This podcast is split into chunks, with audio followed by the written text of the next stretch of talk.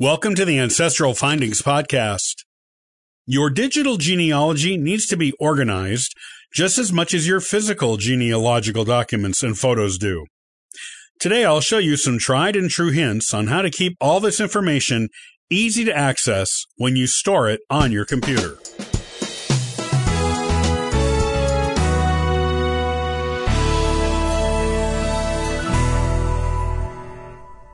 Your digital genealogy can easily become just as tangled a maze as your collection of physical genealogy documents if you are not diligent about keeping it in order.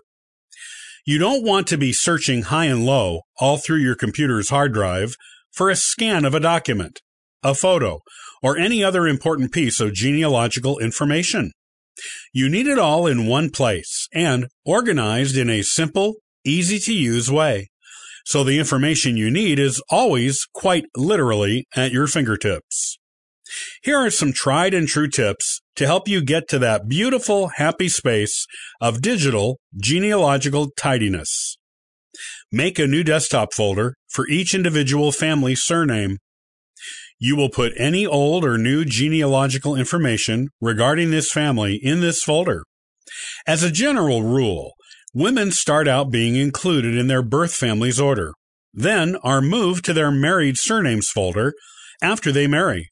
If she never marries, she stays in her birth family's folder.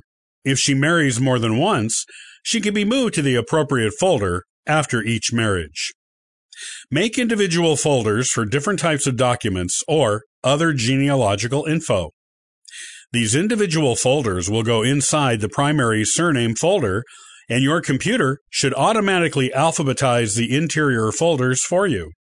You can make folders for all kinds of things, such as birth information, death information, marriage information.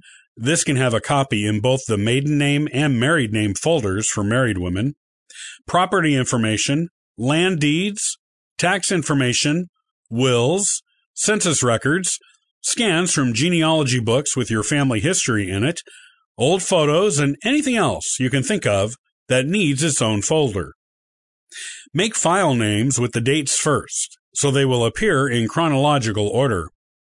Whenever you include a document or other piece of genealogical information in an individual folder inside a surname folder, be sure to name the file with the date the information in the folder was created, not obtained by you. Your computer will automatically organize the files in chronological order, so you can find the oldest documents first and the newest ones last, and anything in between with ease. Include folders for branches of the family in the primary surname folder.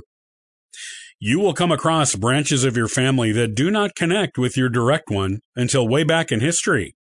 If you are keeping track of these collateral relatives, and you should be, then each branch of the family off of the common ancestor you all share should have its own folder within the primary surname folder.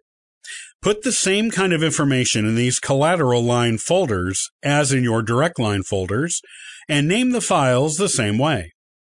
You will be able to find an ancestor no matter how distant and removed from your common ancestor in an instant.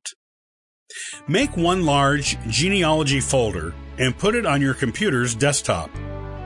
In this folder, you will put all the surname folders and the information within them.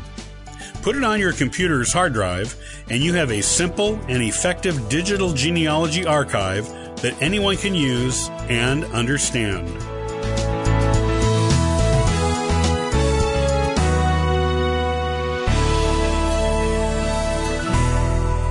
Thanks for listening to the Ancestral Findings Podcast. Be sure to visit ancestralfindings.com for additional free genealogy resources and weekly giveaways. Happy searching!